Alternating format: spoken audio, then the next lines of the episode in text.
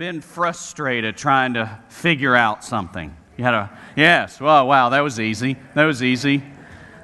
Uh, you've had that problem uh, staring you down. You desperately wanted to, to try to get to the end of it. Maybe it was uh, maybe it was a personal thing at your house, or maybe it had something to do with, with work and it was a project. Maybe it was uh, a personal relationship. You know, we, we actually have phrases that describe that particular feeling of frustration, of, of, of some kind of, you know, you're in the middle of something and you can't get it done. Uh, there's a, a, really old phrase uh, that is uh, trying to push water uphill. I know. I mean, it's, it's that idea that this is an impossible task. Uh, some of you, maybe you've used the phrase trying to get blood from a turnip before. Uh, probably lots of us have used the phrase beating a dead horse. I have a number of those around my house. Or, um, or maybe my favorite is uh, I'm just over here banging my head against a wall. Uh, it, there is this point at, at, of incredible frustration where we feel like we know that there is something to get done. There is something to get accomplished. And I keep trying and I keep trying and I keep trying, and I just can't get it done. And we're all just trying to get to this point in life of understanding, but there are distractions and people and sin and problems and even self inflicted wounds in our lives that keep us from getting to an answer, that keep dragging us down weird paths that we didn't want to be on. And interestingly enough, it was not so different for some incredibly religious people at the very early stages of the ministry of Jesus. So, if you got your Bibles, uh, turn with me to the Gospel of John, chapter 3. If you don't have a Bible with you, there are some that are in the seat backs there in front of you, or just grab your smartphone and you can just Google John 3. And we're going to pick up in verse 22 for a message this morning that I have entitled Adventures in Missing the Point. Uh, we've all been on that adventure before uh, where, uh, I mean, man, we were, we were working really hard, but we were, and, but by the time we got to the end of whatever it was that we were working on, we know that we had completely missed the mark, missed the point. We were in, a, in another field altogether of where we really wanted to be. Now, two weeks ago, the week before Easter, I preached uh, the first half of John chapter 3, and this is where Jesus meets with Nicodemus. We find out from a later passage that he met Nicodemus at night. This was the, the teacher of all the teachers of the Jews. This was a, a leading, kind of ruling elder among the Jewish teachers. And, Jesus challenged him to stop relying on his family heritage and on his religious activities to find favor with God. That it wasn't going to be by who you think you are, and it's not going to be by what it is that you think you can accomplish, that God's going to put a gold star by your name in heaven, but rather he challenged Nicodemus, you have to be born again. You have to have a brand new life that is, that is born of the Spirit, and that comes by trusting in Christ uh, for life and for salvation. Right on the heels of that, we pick up here in John chapter 3, verse 22, and I'm going to read down through verse 36. It says, After this, Jesus and his disciples went to the Judean countryside where he spent time with them and baptized. John, now this is John the Baptist, John was also baptizing in Aenon near Salim because there was plenty of water there and people were coming and being baptized since John had not yet been thrown into prison. A little bit later in the story, John is going to get arrested, thrown in prison. Eventually, he's going to be executed as a heretic and, an usurper to the throne. In verse 25, then a dispute arose between John's disciples and a Jew about purification. So they came to John and told him, Rabbi, the one you testified about and who was, and, and who was with you across the Jordan is baptizing, and everyone is going to him. And John responded, No one can receive anything unless it has been given to him from heaven. You yourselves can testify that I said, I am not the Messiah, but I've been sent ahead of him. He who has the bride is the groom. But the groom's friend who stands by and listens for him rejoices greatly at the groom's voice. So this joy of mine is complete. He must increase, but I must decrease. The one who comes from above is above all. The one who is from the earth is earthly and speaks in earthly terms. The one who comes from heaven is above all. He testifies to what he has seen and heard, and yet no one accepts his testimony. The one who has accepted his testimony has affirmed that God is true. For the one whom God sent speaks God's words, since he gives the Spirit without measure. The Father loves the Son and has given all things into his hands. The one who believes in the Son has eternal life, but the one who rejects the Son will not see life. Instead, the wrath of God remains on him. Let's pray for a moment. Father, uh, what we don't know, we ask that you'll teach us. Uh, what it is that we don't have to serve you, we pray that you will grant to us. And Father, what it is that we have not yet been made to look like Jesus in our lives, we pray that you would transform us. Lord, do this by the power of your Spirit, working through your authoritative word in our lives today, so that we will get the point. In Christ's name we pray. Amen. Here in this passage, uh, we see that uh, Jesus uh, after he gets done with Nicodemus on this one particular night in this one particular conversation, he goes in one direction. And then John the Baptist and his disciples, they wind up going in a different direction. So they're, they're not even geographically near each other at this point. And, and yet, what we find is that John's disciples, uh, as they as people are coming after him, uh, John and his disciples are baptizing people. Now, baptism is not something that we've in, invented in the modern era, and it didn't just show up when we see it right here in the gospel narratives when John the Baptist is named John the Baptist, and kind of more literally, he's John the Baptizer. Or, rather, baptism had been around as a religious practice for many, many centuries, and it was always a sign of repentance. It was a sign of of I am, I'm coming before the God of the universe, asking Him that, that I am trusting in Him, that He has the ability to, to change me and to cleanse me. It was always an outward sign of, of repentance. And so John the Baptist and his disciples are baptizing people in this one place where there's a lot of water. And meanwhile, Jesus and his disciples, the people following him, they have gone in another direction where they're baptizing people. And, and then this dispute, this argument arises between some of the followers of John the Baptist and this one particular Jewish man who probably rec- he probably represents some other Jewish people and they begin to argue about what it says very literally about purification. And all of the scholars and theologians uh, relatively all agree that what they were arguing about were the ceremonial cleansing rituals that happen in the temple that when you would come to the temple in order to offer up a sacrifice, there are certain ways that you would wash your hands. The, the priests, while they were doing all of the sacrificial work of handling the sacrifices, and even those that would handle the Torah, the text, the, the Hebrew scriptures, they would go through these ceremonial and ritualistic cleansings. And so they're arguing about that. And so I want to make this point to you today just to kind of get this kicked off in the right direction. While arguing about trivial issues, Jesus was busy ushering people into the kingdom of God.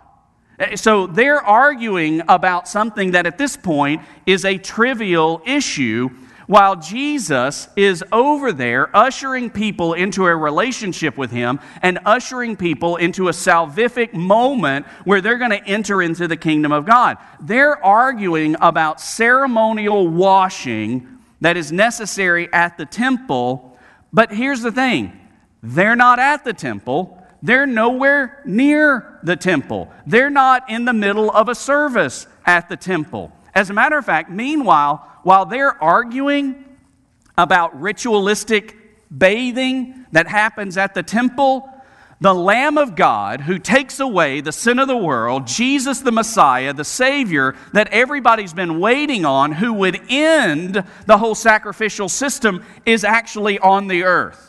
Like they recently came in contact with him, and he's busy baptizing people and introducing them to new life that he can give them. But these guys are now arguing about something that doesn't even matter anymore. So let me ask you a question that I had to ask myself while I'm studying this passage. What is it that we argue about? What is it that we get all hyped up and ramped up and revved up about? Not just like, I mean, one is with each other, but even within the confines of your own heart, what is it that starts to take precedence in your life where you begin to go down this path of an adventure of missing the point? Because Jesus has arrived, but think about all the things that are vying, not just for your attention, but for your allegiance. And so our very flesh desires pleasure. We desire to be first. We desire to be noticed. We desire for everybody to, to know about us and for everybody to understand that they need to feel the gravitational pull of the universe toward us because didn't you know that I'm the center of the universe? Don't you feel the pull in this direction? I mean, I should be the one who gets all of the attention. And, so we, we begin to, to go on this adventure of missing the point because we think all of life is about pleasing me. Uh, we get caught up in power, we get caught up in possessions, we get caught up in reputation, and we go on this adventure of missing the point that Jesus has arrived on the earth so that people can be saved. And so, if people could wind up on that misadventure, while Jesus is standing on the earth, then just think about how often we get caught up in it as well. Now, what I find to be fascinating uh, of, in this passage is that these guys are arguing about ritualistic cleansing at the temple, and they come to John, are, having argued about it, and they say to him, Rabbi, the one you testified about and who is with you across the Jordan is baptizing, and everyone is going to him. I mean, this is stated in a way like, John, isn't this a problem? Isn't everybody supposed to come to us? I mean, we're the ones who have figured out this whole ritualistic cleansing thing. I mean, we're, we're setting this Jewish guy right already. And so now, I, don't, you, don't you want everybody to come with us? And John completely ignores their arguments over trivial issues. He completely ignores that whole thing. And instead, what he gives to them in his following statements, I think, are four antidotes to our petty arguments, four antidotes to our misadventures, four antidotes that when we get stuck arguing about the wrong stuff, both internally and externally with each other, John gives to them four antidotes for this. The first antidote is the antidote of joy. Here in verses 27 through 29, he explains to them that there's something to be more joyful about than winning the theological argument. John responded, No one can receive anything unless it's been given to him from heaven. You yourselves can testify that I said, I'm not the Messiah, but I've been sent ahead of him. He who has the bride is the groom, but the groom's friend who stands by and listens for him rejoices greatly at the groom's voice. So this joy of mine is complete. John does not find joy that people are following him. John finds joy that people are following Jesus. He says, This is the one that I wanted you to know about to begin with. He's the one who is actually the groom who has come for his bride. And his people, this, the Bible describes this time and time again, that we are the bride of Christ. We are the ones that we, we're going to celebrate one day in what is pictured as a marriage supper, a big banquet in heaven that is going to be put on of a celebration when we all get there, when, when God closes the books on history. And he says that this is where my joy is made complete is that I get I've gotten to see the groom show up. That I know that he's captured the heart of his bride. He John is joyful that people are following Jesus and that people are hearing the words of Jesus. And So, where does our joy, where is the center point of your joy? Uh, what is it that, that when it tested, you know that joy is still anchored in your life? Uh, where is it that you find satisfaction and happiness? Is it with the temporary stuff of the world? Is it in, in winning and, and making sure that somebody else is, is losing? Is it in the midst of making sure that all of the preferences and all the things were set just the way you wanted them? Or is our ultimate joy always rooted in the idea that, that the groom has shown up and people are going to him? One of the great British preachers, Martyn Lloyd-Jones, once said, I'm not asking whether you know things about Jesus, but do you know Jesus? Are you enjoying Jesus? Is Jesus the center of your life, the soul of your being, the source of your greatest joy? He is meant to be that. Is can you point to Christ and say this is where my joy is made complete? We constantly are fighting for our rights, while Jesus is constantly trying to deliver joy into our lives because of what he has accomplished in us and what he is accomplishing in others. The antidote of joy. The second antidote that John the Baptist gives is the antidote of humility. Eh, joy is that, that idea that we are we find our greatest happiness, we find our greatest satisfaction that Jesus is having hearts won over to him. But the second one of humility we see here in verse 30, where John the Baptist, the last of all the prophets, says, He must increase, but I must decrease. Getting to the point that Jesus is Lord means that you are happy and willing, and often you bow down low. That, that you don't need the reputation. You want Jesus to have the reputation of fame. That it's not that you need people to see us, it's that we need everybody to see Jesus. It's not that we want people to know what it is that we have, whether it's religiously or morally or ethically uh, in our own personal lives. We want people to know who Jesus is. Even as a church body, it's not that we need people to be impressed by what it is that we do. We want people to be impressed by who Jesus is. And so we can stop worrying about whether or not people know us, whether or not people are impressed by us, whether or not people need us. Because people don't need to know us, be impressed by us, or need us. Uh, what we want is for people to know Jesus, be impressed by Jesus, and understand that they need Jesus. John the Baptist said, I need to decrease so that he can increase, so that his reputation can be bigger and bigger and bigger. And so instead of pushing for position, we just let Jesus give us life and we are utterly satisfied in it. Rather than worrying about safety and security, we embrace mercy and grace and mission. And so the antidote of joy the antidote of humility. And then I think he gives us a little bit lengthier statement about an antidote of worship. An antidote of worship. When you're joyful, that, that people are going after Jesus, that they are surrendering their lives to Jesus, that they are being counted among the bride of Jesus. And when you engage the antidote of humility, that you don't need the fame and the reputation, you want Jesus to have it, well, then worship is a very natural outworking of that. Look at verses 31 through 35. He says, The one who comes from above is above all. The one who is from the earth is earthly and speaks in earthly terms. The one who comes from heaven is above all. He testifies to what he has seen and heard, and yet no one accepts his testimony. So he's speaking about the rejection that people made of Jesus. The one who has accepted his testimony has affirmed that God is true, for the one whom God sent speaks God's words, since he gives the Spirit without measure. The Father loves the Son and has given all things into his hands.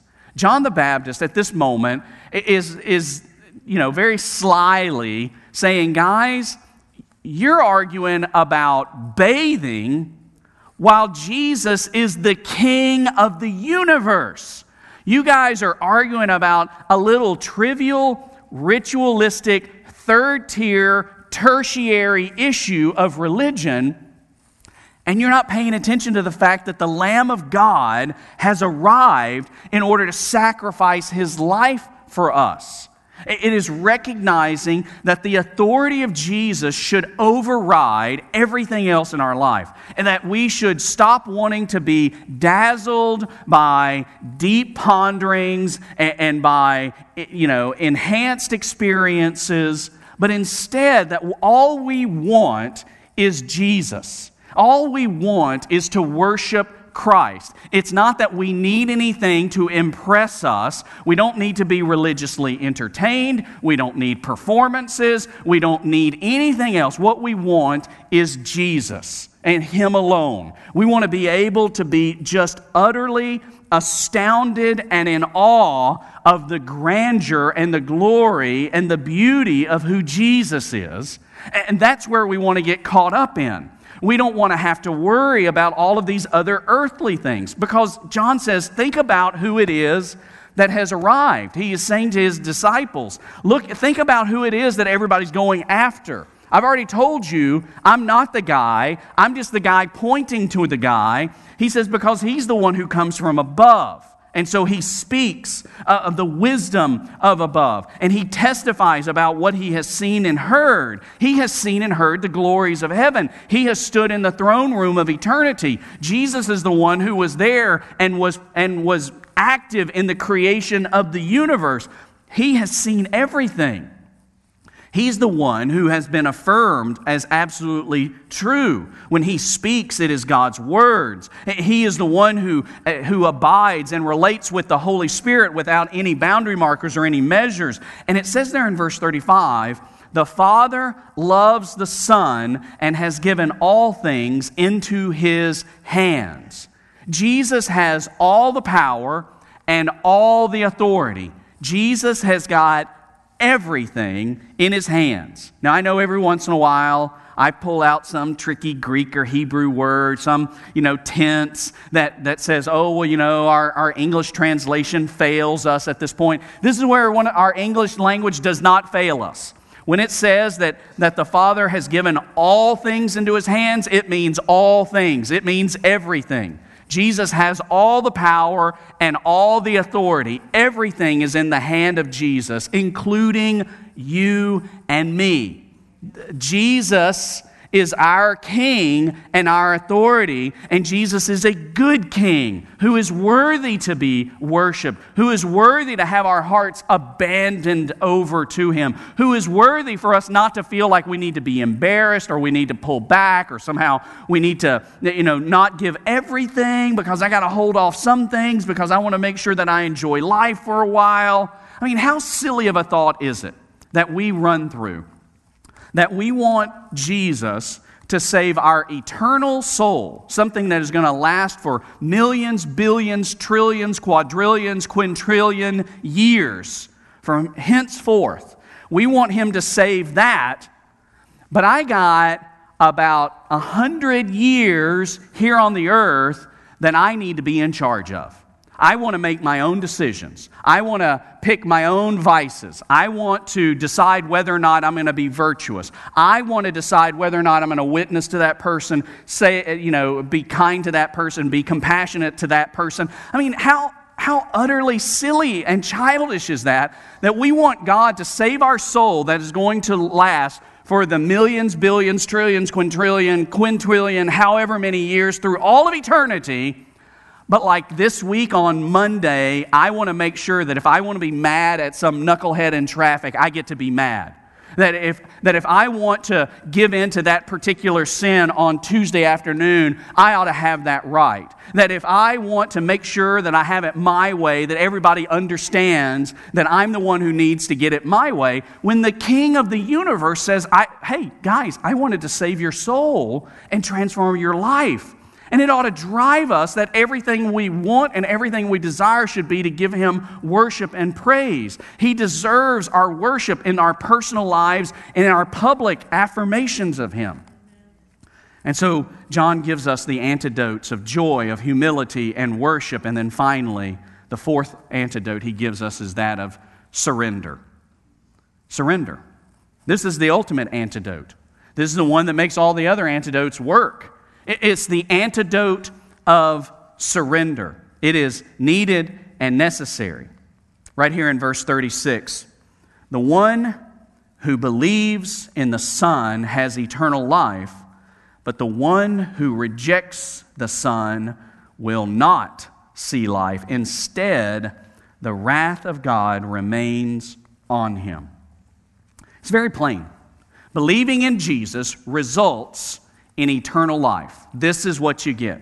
If you trust in Christ, if you trust in the work of Christ, if you trust Him, you, you get, without any work on your own, you get eternal life. But rejecting Him, and I want you to notice the way John states it. And he who rejects the Son will not see life. Instead, the wrath of God remains on him. I've said this before very recently. It is not that your life right now is in some neutral spiritual position that you can decide later. If, you're, if you have rejected Jesus, if you don't have a faith relationship in Jesus right now, the wrath of God because of sin is on you. It's not that one day you're going to die and then the wrath of God comes. Right now, you are suffering under the wrath of God. And it's, it's right and it's just because our sin offends the rightful ruler of the universe. And so already we are under judgment. But if you trust in Christ, then Christ removes and he wipes out the slate and he pays the ransom for your sin and he stands in your place. He is what the Bible describes as an atoning sacrifice. He pays your debt. And so rather than demanding more of our way, maybe we should just surrender and receive more of his life while we're working so hard and so diligently on little third tier issues, Jesus is trying to put you in a position so that you can inherit eternal life. So while we're arguing about trivial issues, Jesus is busy saving people. Uh, that's what's happening. I mean, we're, we get caught up in the same position as the disciples of John the Baptist and the Jewish guy who wanted to argue about ceremonial washing. While we're arguing about trivial issues, Jesus is busy saving people. While we're busy trying to convert people to our political party, while we're busy trying to get everybody in the HOA to, to agree with us about hedges need to be trimmed, uh, while we're the guy at work or the gal at work that is arguing with people about how a project ought to be done, while we are busy trying to build our reputation and make sure that everybody is impressed by us, Jesus is busy saving people. And maybe, just maybe, we should drop the facade that everybody ought to be impressed by us and by our knowledge and by our wit and by our wisdom and by our humor and by whatever it is that we can do. And we ought to start pointing people to Jesus. We should never demand that anybody's resources should ever be used for the building up of me, our lives, our entertainment, our, eh, our accolades. It, it, that shouldn't happen in the world. It shouldn't happen at home. It shouldn't happen in the church. It shouldn't happen anywhere. But instead, that we would be satisfied, joyful, happy, humble worshipers that are surrendering to Christ, glad that Luke chapter 19, verse 10 is being fulfilled, where it says, From the very lips of Jesus, for the Son of Man has come to seek and to save the lost. This is what Jesus said that he came for to seek and to save the lost.